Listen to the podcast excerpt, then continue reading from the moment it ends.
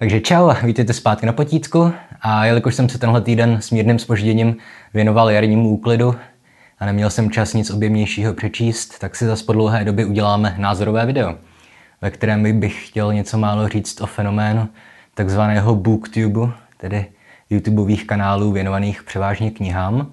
A především bych se chtěl zaměřit na ty takzvané spolupráce, tedy barterové dohody mezi YouTubery a různými nakladateli týkající se propagace vydaných knih. A chci o tom mluvit především proto, že vím, že mezi booktubery je to hrozně velké téma a pořád se to někde řeší, i když mám pocit, že to víc řeší samotní booktubeři než jejich diváci, kterým je to většinově úplně uzádel, řekl bych. Ale zároveň je to taková hodně šedá zóna, ze kterou souvisí různé kontroverze, nejasnosti a dokonce hádky mezi různými tvůrci. Především Instagram je prý v tomhle ohledu peklo. No a jelikož já se za booktubera nepovažuju, protože dělám spíš rozbory textů, než takové to klasické prolétávání několika knížkami či desítkami knížek v jednom videu. A jelikož se vlastně s nikým z té komunity neznám, s čestnou výjimkou Irči, a.k.a. Rodav, tak nemám problém pokusit se celý ten problém nějak nestranně popsat a pojmenovat. Protože já sám žádné spolupráce neprovozuju ani provozovat nehodlám, takže se nemusím bát nějakých negativních následků, ať už ze strany nakladatelů nebo knižních youtuberů.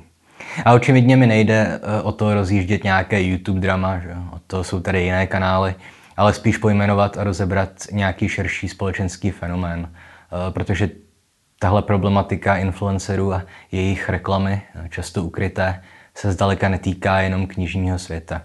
Spíš naopak, že jo, knižní trh je víceméně marginální, pokud ho srovnáme s různou kosmetikou a hračkami a softwarem a podobnými záležitostmi, které zabírají mnohem větší část YouTube nebo internetu jako takového. A když říkám, že nechci rozjíždět žádné drama, tak tím myslím, že nebudu kritizovat žádné konkrétní booktubery, i když nakladatele nejspíš kritizovat trošku budu. Tedy zůstanu v rámci imperativu Michaela Brookse, tedy buďte laskaví k lidem a nelítostní vůči institucím. A nejdřív bych měl ujasnit, co je to vlastně booktube, i když nikdo nežijete ve váku, takže nemá smysl ztrácet tím moc času. Ale takže booktubeři jsou většinou mladí tvůrci. No, já nejsem booktuber, takže jim to nekazím. Převážně holky, které na svých YouTubeových kanálech mluví o knihách. V naprosté většině se jedná o nově vydané knížky a jsou to skoro vždycky žánrovky, mainstream, někdy i braková literatura. No a důraz kladou především na estetiku. To znamená, že je u knih hodně zajímá, jakou mají obálku, téměř vždycky sedí před krásně uspořádanou knihovnou, mají ozdobenou scénu různými svíčkami, lampičkami a tak podobně. Já tohle všechno teda dělám taky samozřejmě, ale tu estetickou stránku nemám tak úplně dotaženou. Už protože moje knihovna je jeden velký chaos. No a kromě toho booktubeři často ve videích řeší své osobní životy, což je logické, protože to k YouTubeu jako takovému prostě patří. O tom už jsem mluvil ve videu o Postmanovi, že je to ten věčný hon za autenticitou a vztahem mezi tvůrcem a jeho divákem. A pokud jde o samotná hodnocení knih, tak booktubery téměř nikdy nezajímají struktury těch narrativů ani snahy o jejich interpretaci, ale mluví spíš o ději či o vlastním vztahu k postavám daných pros. Což jim opět nejde vyčítat, protože interpretace žánrové nebo brakové literatury prakticky není možná. Že? Tam se jich většinou moc neukrývá. No a řada mých kolegů z toho světa, dejme tomu profesionální literatury, má tendence knižní influencery kritizovat nebo přímo nenávidět. V tomhle v uvozovkách proslul především novinář, Stefan Švec, myslím, se jmenuje, který před pár lety vydal v Salonu práva článek nazvaný Jau YouTuber, ve kterém mimo jiné přirovnal booktubery ke kolonoskopii. Což je dost divné, že? Protože kolonoskopie zachraňuje životy.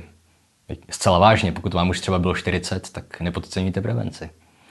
Ale OK, chápu, co se tím Švec snažil říct.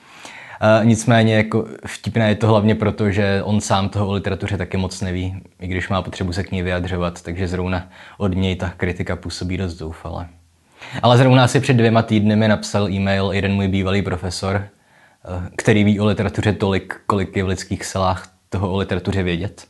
Takže toho už bereme vážně. A on mi tedy psal, že narazil na nějaké mé video a že tam špatně vyslovuju nějaké jméno. Tak ať si na to dám příště pozor.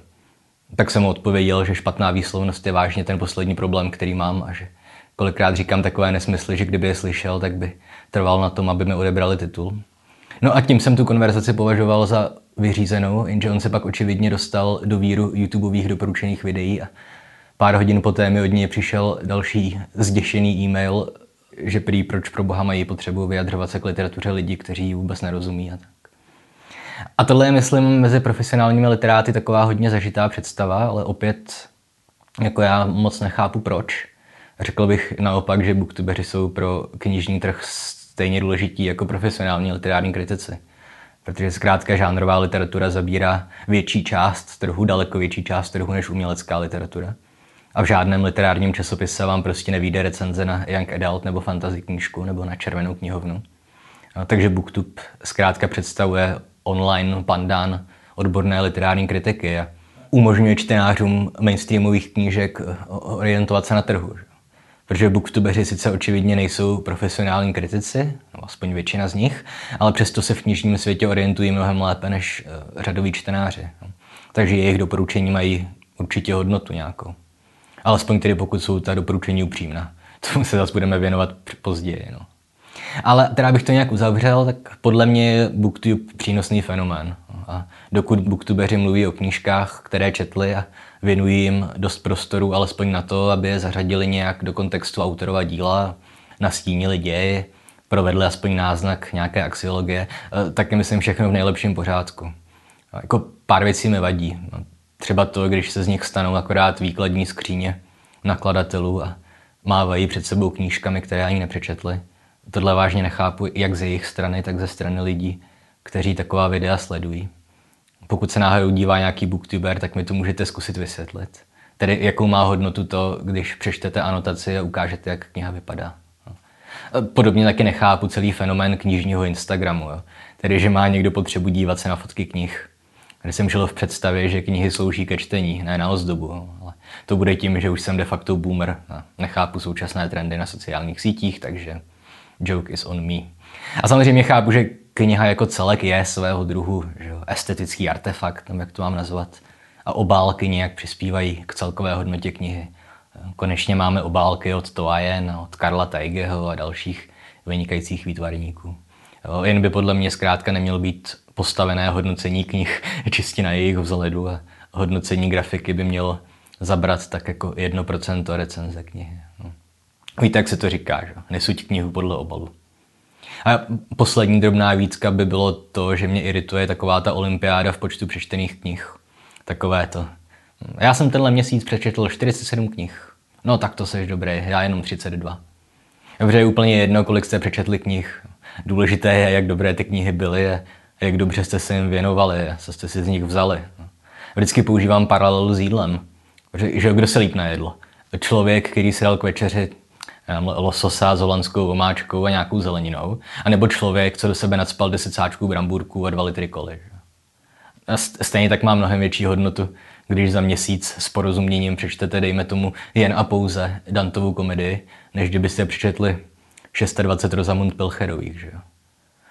A to myslím úplně stačí k vysvětlení toho, kdo nebo co je to booktuber. No kdo samozřejmě. A teď se můžeme plynule přesunout k hlavnímu tématu tohoto vlogu. Tedy problematice reklamy a spoluprací mezi knižními influencery a vydavateli. No a nejdřív bychom si asi měli říct, jakými způsoby můžou různí influenceři na YouTube nebo i jiných sociálních sítích vydělávat. V první řadě jsou to očividně reklamy ve videích. Jako myslím ty reklamy vložené Googlem nebo YouTubem. S tím nemám žádný problém, sami reklamy na videa dáváme, protože pokud jako diváci chcete, můžete si prostě zapnout adblock. Takže je zkrátka na vás, jestli tvůrce chcete podpořit alespoň tím, že přehrajete nebo kliknete na reklamu a nám z toho pak přijde asi polovina halíře nebo kolik, ani ne. Nebo jestli chcete videa sledovat nerušeně.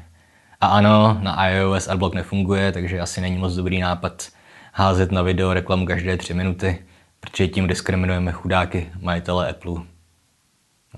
Jakoby sousloví chudák majitel Apple nebylo samo o sobě. Oxymoron. No a další typ reklamy je něco, čemu se říká hezky česky afiliace nebo banner. Tedy, že pod videem hodíte odkaz na nějaký e-shop a pokud se někdo do e-shopu prokliká skrz ten váš odkaz a něco si koupí, nějaké procento z ceny toho produktu dostane opět daný influencer. I tohle je, myslím, v pořádku, pokud je to jasně pojmenované, což je, myslím, většinou ten případ. Tedy, že nějaký youtuber řekne přesně to, co jsem teďka řekl já. Když kliknete na odkaz pod videem, dostanu procento, bla, bla, bla. Jo, podobně pak fungují různé slevové kódy. Samozřejmě může být problematické to, že si pak třeba některý diváci koupí třeba i něco, co vlastně nepotřebují, ale to už je asi jejich problém, že jo. Pokud to nejsou děti, ale to už je úplně jiné téma. No a další, podle mě neproblematická možnost, jak vydělávat skrze YouTube reklamu, je to, když nějaký tvůrce vyloženě přečte nějaký text zadaný od libovolné firmy. To taky všichni znáte. No, pokud posloucháte nějaké podcasty nebo úspěšnější YouTube kanály, vždycky takové to. A tohle byl tedy můj názor na izraelsko-palestinský konflikt. A teď vám řeknu něco o tom, které VPN byste si měli pořídit, abyste lépe chránili svůj počítač. Bla, bla, bla. V takovém případě je taky vždycky jasně poznat, že je to reklama. Zároveň by na obrazovce mělo svítit, že toto video obsahuje placenou propagaci. A ono je to samozřejmě legislativně neúplně dořešené. Je teoreticky možné tu upozornění schovat tak dobře, že prakticky není šance, že se ho nějaký divák všimne, ale z mé zkušenosti zkrátka tvůrci, kteří čtou reklamu, dokáží jednoznačně odlišit text vlastního videa od textu reklamy. A s nimi to dokáží odlišit i diváci. I když to je nejspíš dané tím, že sleduju samé slušné lidi. Aspoň doufám. No ale na tenký let se pak samozřejmě dostaneme ve chvíli, kdy influenceři nepřiznají, že do videa zahrnuli placenou propagaci. No, protože takových případů jsou očividně tisíce a není, myslím, dost dobře možné něco takového prokázat. No, já taky, že občas ze srandy říkám, že třeba sponzorem dnešního videa je Fidorka, i když mi samozřejmě Fidorka nikdy nic nezaplatila. A aby bylo jasno, tak Fidorky vůbec nemám rád, protože mi lepí zuby a obecně ta textura mi přijde celkem nechutná. Nevím, proč jsem vůbec přišel s Fidorkou. Ale kdyby mě někdo obvinil, že je to všechno součást nějaké sofistikované reklamy na Fidorku, tak asi těžko budu dokazovat, že jsem od nich nic nedostal. Takže tady to je fakt takový dost problematický terén. A asi bych těch vtipů měl nechat. Ale všichni vědí, že mi posílá peníze Georg Soros, že? Abych šířil kulturní marxismus a rozkládal západní společnost. Takže peníze od Fidorky tak jako tak nepotřebuju. A teď už jsem název té firmy řekl tolikrát, že byste nejspíš fakt mohli začít podezřívat, že tohle video skutečně obsahuje neoznačenou placenou propagaci, takže budíš zaznamenáno na věky, že Fidorka je podle mě hnusná a je špatná jak pro vaše zuby, tak pro váš žaludek. Ale pokud je máte rádi, tak to z vás rozhodně nedělá horší lidi. No, celý tenhle segment, myslím, vystřihnu. Tak jako tak se čtením očividně placené propagace nebo s jinými formami reklamy, které jsem zmiňoval, nemám žádný problém. Protože zkrátka, když někdo dělá YouTube na plný úvazek, tak se nějak živit musí a z těch peněz, které posílá za reklamu Google, se vážně uživit nedá. A někdy byste měli 100 000 odběratelů, řekl bych. Takže tohle je OK. Problém ale je, a tohle už se týká i knižního YouTube, že snad jako i nejčastějším typem spolupráce, že to spočívá v tom, že libovolná firma zašle nějakému influencerovi nějaký produkt a on pak na něj udělá v uvozovkách nestrannou recenzi. Jo? A s tímhle už problém mám a myslím, že je to opět jako nějaký nový problém spojený s nástupem internetu a dalších nových médií. Dobře, tahle praxe zasílání recenzních položek existuje už několik desítek let. Jo? Nejenom v knižním světě, ale v rámci všech možných druhů produktů. Jo, jak jsou to počítačové hry, filmy, hračky, telefony a auta. Protože dokud jsme ještě žili v době tištěných časopisů, bylo zcela běžné, a teď už zůstanu u literatury, ale dosaďte si hračku nebo auto, bylo běžné, že nakladatelství posílala redaktorům takzvané recenzní výtisky. No a fungovalo to tak, že když jsem chtěl třeba do nějakého časopisu napsat recenzi na nějakou knížku, která mě zajímá, napsal jsem do nakladatelství e-mail ve znění něco jako, že jo, vážený pane redaktore, jmenuji se David Jirza a rád bych napsal do časopisu XY recenzi na vaši knihu YZ. Pošlete mi prosím recenzní výtisk na adresu ABCD, předem děkuji a přeju hezký zbytek dne. Bla, bla, bla. No a za týden mi ta kniha prostě dorazila. Jo? Tohle je vzájemně prospěšná činnost, protože vy jednak dostanete knihu, kterou si tak jako tak chcete přečíst. Navíc obvykle za recenzi dostanete honorář od toho časopisu nebo od novin, takže se spokojení. No a nakladatelství je taky spokojené, protože se pak o jejich knize píše, že jo. A dokud tohle všechno fungovalo na profesionální bázi, nebyl s tím vlastně žádný problém. Jo, nakladatelství těch několik recenzních výtisků nezabije, bez tak musí podle zákona posílat výtisky zadarmo i do různých knihoven a tak podobně. S tím se zkrátka počítá. A zároveň prakticky neexistovalo, že by nějaký recenzent vydal pozitivní recenzi na špatnou knihu. No, protože to měl od nakladatelství zaplacené. Protože při nejmenším v knižním světě byl okruh recenzentů dost úzký na to, aby se to velice rychle provalilo. Zvlášť když recenzí na jednu knihu většinou vyšlo několik.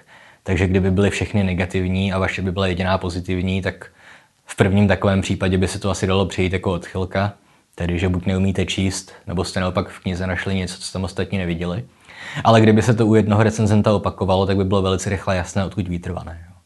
Navíc prostě nakladatelství si nemůžou ani dovolit nějak uplácet novináře. Že? Prostě na to je ten biznis moc malý. No a existují nakladatelství, která recenzní výtisky z různých důvodů neposkytují. Ale to už je jejich problém. Jo? Nemyslím si, že by jim to v dlouhodobém hledisku nějak prospělo a spíš to podporuje spekulace, že se nestojí za kvalitou knih, které vydávají a tak podobně, ale to je proto dnešní téma irrelevantní. A většinou zároveň ani nebyl žádný problém, pokud vám třeba přišel recenzní výtisk a vy jste nakonec recenzi z nějakého důvodu nepublikovali, nestihli jste ji napsat. Prakticky nikdo to, kdo ví, jak nekontroloval, ani nevymáhal. I když samozřejmě, pokud by se vám to stalo opakovaně, tak vám ty recenzní výtisky nejspíš prostě přestanou posílat. A opět byly výjimky. Pamatuju si, že třeba v nakladatelství Akademia na tom hrozně bazírovali a vždycky nás uháněli, abychom poslali PDFka s recenzemi. Ale většina ostatních nakladatelů to neřešila. Ale je pravda, že Akademie vydává většinou hodně drahé tituly. No, co je ale z téhle exkurze do světa profesionálních knižních recenzí nejdůležitější, je to, že recenzent není vůči nakladateli v nějaké podřadné pozici, že by mu měl být zavázaný za to, že od něj dostal knížku. A zároveň recenzent od nakladatelů neočekává žádné výhody a nespolupracuje jen s omezeným okruhem nakladatelů, nejbrž si knížky nechává zasílat proto, že si chce přečíst právě tu kterou knihu. Že? No a tím se dostáváme ke knižnímu booktubu a knižním blogům, ve kterých je tohle všechno totálně postavené na hlavu, mám takový pocit. Protože nakladatelství nebo distribuční společnosti vydávající knihy, které pak propagují booktubeři, jo, jsou na propagaci prostřednictvím influencerů de facto závislí. Jo, alespoň pokud se jedná o texty určené mladšímu publiku. Tedy především různé variace žánru young adult. Jo. A jejich cílové publikum totiž informace o nových titulech získává téměř výhradně prostřednictvím influencerů. Jo. A tohle nejsou nějaké mé dojmy, ale můžete si vyhledat studii od José Tomaseny nazvanou Negotiating Collaborations. Je to volně dostupné, ve které celou tuhle problematiku vlivu knižních influencerů rozebírá. Jo? A ta studie vážně stojí za přečtení, je plná zajímavých grafů a srovnání a tak podobně. Tomasena mimochodem dochází k závěru, že vydavatelé ve většině případů influencery vykořisťují, zneužívají často jejich nízkého věku a ještě neschopnosti jako nějak smlouvat. K tomu se ještě dostaneme. Jo? Pravda ale je, že v případě literatury, promované pomocí Instagramu nebo YouTube, jsou influenceři pro vydavatele zcela zásadní. Tvoří víc než prostě polovinu impressions, se tomu říká. Jakože víc než polovina lidí si knížku koupí, protože mi doporučil nějaký influencer. Což už je prostě pro ta vydavatelství jako naprosto zásadní reklamní položka. Jo. A rozhodně to není tak, že by nakladatelé booktuberům projevovali nějakou laskavost, když jim posílají knížky zdarma. Jo. Nicméně minimálně v českém prostředí je to pocitováno přesně obráceně. Knižní influenceři mají pocit, že získat tu takzvanou spolupráci je pro ně nějaká podsta, znamení prestiže, nebo já nevím co. A sami obepisují nakladatelství s tím, že by chtěli spolupráci navázat. Tak nedávno jsem poslouchal nějakého nejspíš začínajícího youtubera, který ve videu vyloženě říkal, že je jeho cílem získat spolupráci s nějakým nakladatelstvím. Neříkal, že jeho cílem je mít 10 000 odběratelů, ani prostě, nevím, tolik a tolik zhlédnutí, ale že prostě jeho cílem je získat spolupráci. A toho jsou si vědomí i nakladatelé. Jo? A celou situaci prezentují tak, že spolupráce s nimi je nějaká podsta. Jo? Něco, čeho by si měli influenceři vážit. Jo? Třeba na stránkách skupiny Albatros Media, která ovládá zatraceně velkou část knižního trhu, se velice explicitně dočteme, co od influencerů požadují. Cituji. Aktivní účty na sociálních sítích, více než 1500 fanoušků na Facebooku, alespoň 1500 odběratelů YouTube, minimálně 2000 followerů na Instagramu. Poznámka, pokud máte dominantní pouze jeden kanál, očekáváme, že bude 4× více sledovaný. Jo. Asi nejlepší příklad toho stavu, kdy nakladatelé prezentují spolupráci jako něco exkluzivního, co prostě chcete, je potom podcast Knižního klubu nazvaný Jak nakladatelství spolupracují s blogery. Odkaz máte v popisku videa, ale varuju vás, že je to celé 10. okruh pekla. No a v tomhle podcastu jistá Kája s jistým Ráďou velice afektovaně diskutují o tom, jak tyhle spolupráce fungují a jak se vždycky zasmějí, když jim pošle žádost o spolupráci někdo, kdo má třeba jenom 60 odběratelů. A jak na ně blogeři zkouší citové vydírání. A co mi dostalo úplně nejvíc, bylo to, že nestačí, když někdo umí knížky pěkně nafotit, ale musí to umět nějak jinak, aby ty fotky vyčnívaly mezi těmi ostatními. Ovšem, že by za těch 20 minut toho podcastu padla jediná zmínka o tom, že blogeři by měli umět zhodnotit nějaké narrativní struktury nebo autorské strategie, tak na to byste čekali marně. A opět jen pro srovnání, já jsem publikoval většinu svých recenzí v časopisu Aluze, který vycházel v 80 výtiscích. V životě se mi nestalo, že by mi nějaké nakladatelství odmítlo zaslat recenzní výtisk. To jenom k těm směšným 60 odběratelům, nad kterými se vždycky v těch nakladatelstvích zasmějí tady ti dobří lidé. Jo? Ale jasně, dejme tomu, že nabídka převýšila poptávku a chápu, že nakladatelé nemůžou posílat výtisky každému, kdo se o ně řekne. Pokud teďka máme, dejme tomu, stovky blogerů nebo youtuberů v Čechách, kteří dělají knihy. Jenže tady je problém celkově v tom nastavení, jo? V celém tom systému spoluprací. Tedy, že to funguje tak, že influenceři si nevybírají jednotlivé knihy, ale vyloženě mají dohody s nakladateli, které zajišťují, že na daném kanálu či vlogu se pravidelně opakují recenze či jenom prezentace knih stále téhož nakladatelství či omezeného okruhu nakladatelů. Jo a samozřejmě hádám, že dobří booktubeři si koupí nebo půjčí i knihu od nakladatele, se kterým spolupráce nemají. Jenže to neznamená, že na ně není tlak, aby dávali přednost knihám od toho v uvozovkách svého vydavatele. A jelikož podle té zmiňované Tomasenovy studie horních 10% youtuberů pokrývá 90% veškerého publika, tak mají-li nakladatelé spolupráce, dejme tomu, s 5 největšími českými booktubery, což ta největší nakladatelství samozřejmě mají, tak v podstatě mají vybudovaný jakýsi reklamní monopol. A vydají-li pak nějakou knihu, do které vkládají hodně očekávání, můžou na těch 5 největších českých booktuberů trošku jako zatlačit, aby knihu ukázali na Instagramu, nebo oni natočili video v dobrém světle a komerční úspěch mají v podstatě jistý. Jo. A opět na tomhle asi není z podstaty věci nic špatného. Máme kapitalismus a velké vydavatelské domy mají jediný cíl – vydělávat peníze. Takže je z jejich pohledu naprosto logické, že investují do reklamy. A je naprosto v pořádku, když nakladatelé vydávají vlastní videa. Že jo? Ten Dobrovský má nějakou tu slečnu Karin, nebo jak se jmenuje. Že jo? Se vám jednou za čas projde mezi regály knihkupectví a řekne vám, jaké to skvělé bombanové knihy tenhle měsíc vydali. Jo? A v takovém případě každý soudný divák chápe, že je to reklama, že je to sebepropagace. Stejně jako když vám ta dáma v televizní reklamě říká, jak má skvělý bomba prací prášek. No, problém je ale to, že booktubeři působí dojmem jako nezávislých a objektivních recenzentů. Jenže tohle je vážně dojem, jo? A je to dané právě tím, že se na YouTube používá systém spoluprací a nikoli v klasický zažitý systém individuálně zasílaných recenzních výtisků. No, že takhle. Nemáme žádný důvod si myslet, že by nakladatelé booktuberům platili a jednalo by se o vyloženě o nepřiznanou placenou propagaci. Na tohle téma jsem si četl nějakou bakalářskou práci a jakkoliv měla pochybnou metodologii, tak obsahovala i nějaký anonymní dotazník, ve kterém všech asi já nevím kolik 20 zpovídaných youtuberů mimo jiné uvedlo, že žádné peníze nedostávají. Teoreticky mohli lhát, ale proč by to dělali anonymně? Že? Proč by lhali anonymně? Problém ale je, a to se opět netýká jen knižního YouTube, že v rámci spoluprací dostávají influenceři řadu dalších výhod. Nejenom knihy zadarmo. Jo, opět můžeme se podívat, co o tom píší na stránkách Albatrosu. No, Albatros je z nějakého důvodu jako velice transparentní, pokud jde o spolupráci s blogery. Takže cituji. Kromě knížek na recenzi, do článků, na fotky a do videí máme pro členy... To nedává smysl, tato věta ani ne. Kromě knížek na recenzi, do článků, na fotky a... Jo, takhle, že posílají knížky na fotky, OK. Tak kromě toho máme pro členy našeho blog týmu i nejrůznější bonusy a výhody. Blog tým, mimochodem, taky dobrý. A ty výhody jsou pozvánky na křty, besedy, možnost setkat se s autory i lidmi z nakladatelství. Užší spolupráce na vybraných projektech, zapojení do organizace či diskuze nad kreativitou. Pravidelné blogerské merendy, dárky, zajímavý program, srazy blogerů.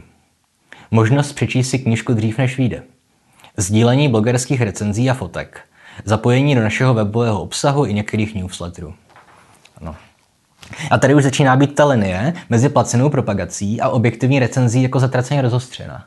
Protože tyhle jmenované výhody sice nejsou vyloženě placené v tom smyslu, že by vám dal někdo na ruku nebo na účet peníze, ale pokud už mluvíme o dárcích, možnostech setkat se s autory nebo o nespecifikované užší spolupráci na vybraných projektech, tak to jsou věci, které jednak můžou vést k výdělku nepřímo, případně můžou být pro některé lidi stejně důležité nebo i důležitější než peníze. Jo? A vztah mezi influencerem a nakladatelstvím už přesahuje nezávislou barterovou vazbu a booktubeři se logicky cítí ve vztahu k nakladateli spíš jako zaměstnanci. Mají pocit, že se mu musí zavděčit, aby o všechny ty výhody nepřišly. Prostě jasně, peníze jsou jedna věc, když mluvíme o placené propagaci, ale pokud nabídnete booktuberovi, že se prostě může setkat s nějakým svým oblíbeným autorem, ke kterému by se jinak ani nepřiblížil, tak to má pro něj úplně stejnou hodnotu jako peníze, že? Prostě výměnný obchod. A tím mimochodem opět neříkám, že pak booktubeři úmyslně vydávají pozitivní recenze, jen aby se zavděčili nakladateli a udrželi si všechny ty zmíněné výhody. Jenže to může fungovat i podvědomě, že? Neúmyslně. A přestože jejich výhoda pak neobsahují placenou propagaci de jure, obsahují ji alespoň de facto. Jo? A tohle se řešilo mimo booktube, že? Třeba i v případě nějakých těch cestovních vlogerů, kterým když dáte zadarmo ubytování v nějakém luxusním hotelu, tak jasně, že vám o něm natočí dobrou recenzi. A nemusíme zůstávat na internetu, že jo? Já jsem slyšel o tom, a nevím, jestli je to pravda, jo? Že různé farmaceutické korporace pořádají konference pro lékaře v různých luxusních rezortech u moře, takže vám pak obvoďák je schopný předepsat lék, který třeba není úplně nejlepší pro vaše zdraví, ale za toho vyrábí farmaceutická manufaktura, která doktorovi zaplatila dovolenou v Egyptě. Že? A nevím, jo, možná je to konspirační teorie, nehledal jsem si to, ale tohle není video o lékařích a jako paralela k situaci na knižní scéně to myslím funguje. Dobře, i kdyby to konspirační teorie byla, tak v případě výhod pro spolupracující booktubery tu situaci máme zdokumentovanou dokonce i samotnými nakladateli, kterým na tom očividně nepřijde nic divného ani neetického. A opět platí to, že legislativně je to nepochybně v pořádku. Podle mě tohle rozhodně není v pořádku eticky. A jedná se o nějakou, třeba i mírnou, ale přesto formu klamání zákazníků. A mimochodem všimněte si, jak často se na konci blogů či videí opakuje fráze takové moc děkuji Ráděvi z knižního klubu za zaslání recenzních výtisků. Děkuji tímto nakladatelství Dobrovský za zaslání recenzního výtisku. Tohle je něco, co nakladatelé očividně vyžadují od booktuberů, nebo od blogerů, dřív to na nás nezkoušeli, jak myslím na profesionální recenzenty, a opět tím jenom podporují ten dojem, že jsou vůči nimi influenceři v nějakém podřadném postavení. Jo, protože, surprise, surprise, prostě ve skutečných recenzích nakladatelům za zaslání výtisku neděkujete. Pouze uvedete, kdo knihu vydal. A buď můžete jednou větou zmínit, že kniha je dobře edičně připravená, to se dělá, nebo ji můžete naopak zdrbat za špatné korektury nebo nekvalitní redakční práci. To se taky dělá, pokud to má smysl. A to je ale všechno. A pokud vám přijde, že je to slušnost za zaslanou knihu poděkovat, tak to sice ano, ale to můžete udělat soukromě v e-mailu nebo po telefonu. A ne vytrubovat do celého světa, jak jsou skvělí v tom nakladatelství, že vám poslali knížku. Že? No a další s tím související problém je i ten, že z Česka i zahraničí máme zdokumentované případy tvůrců, kteří regulárně vyhořeli prostě proto, že se od nakladatelů nechávali zasílat velké množství knih, větší než jaké byli schopni přečíst, jenže zároveň pociťovali nějakou povinnost vůči nakladatelům ty recenze publikovat a ve výsledku toho na ně prostě bylo moc. A člověk takovou situaci naprosto chápe. Že?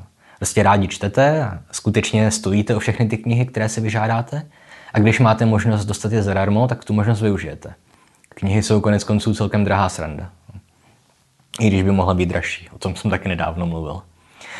Ale tady bych zase prostě zopakoval svoji starší radu, že pro knížku se vždycky můžete zajít do knihovny.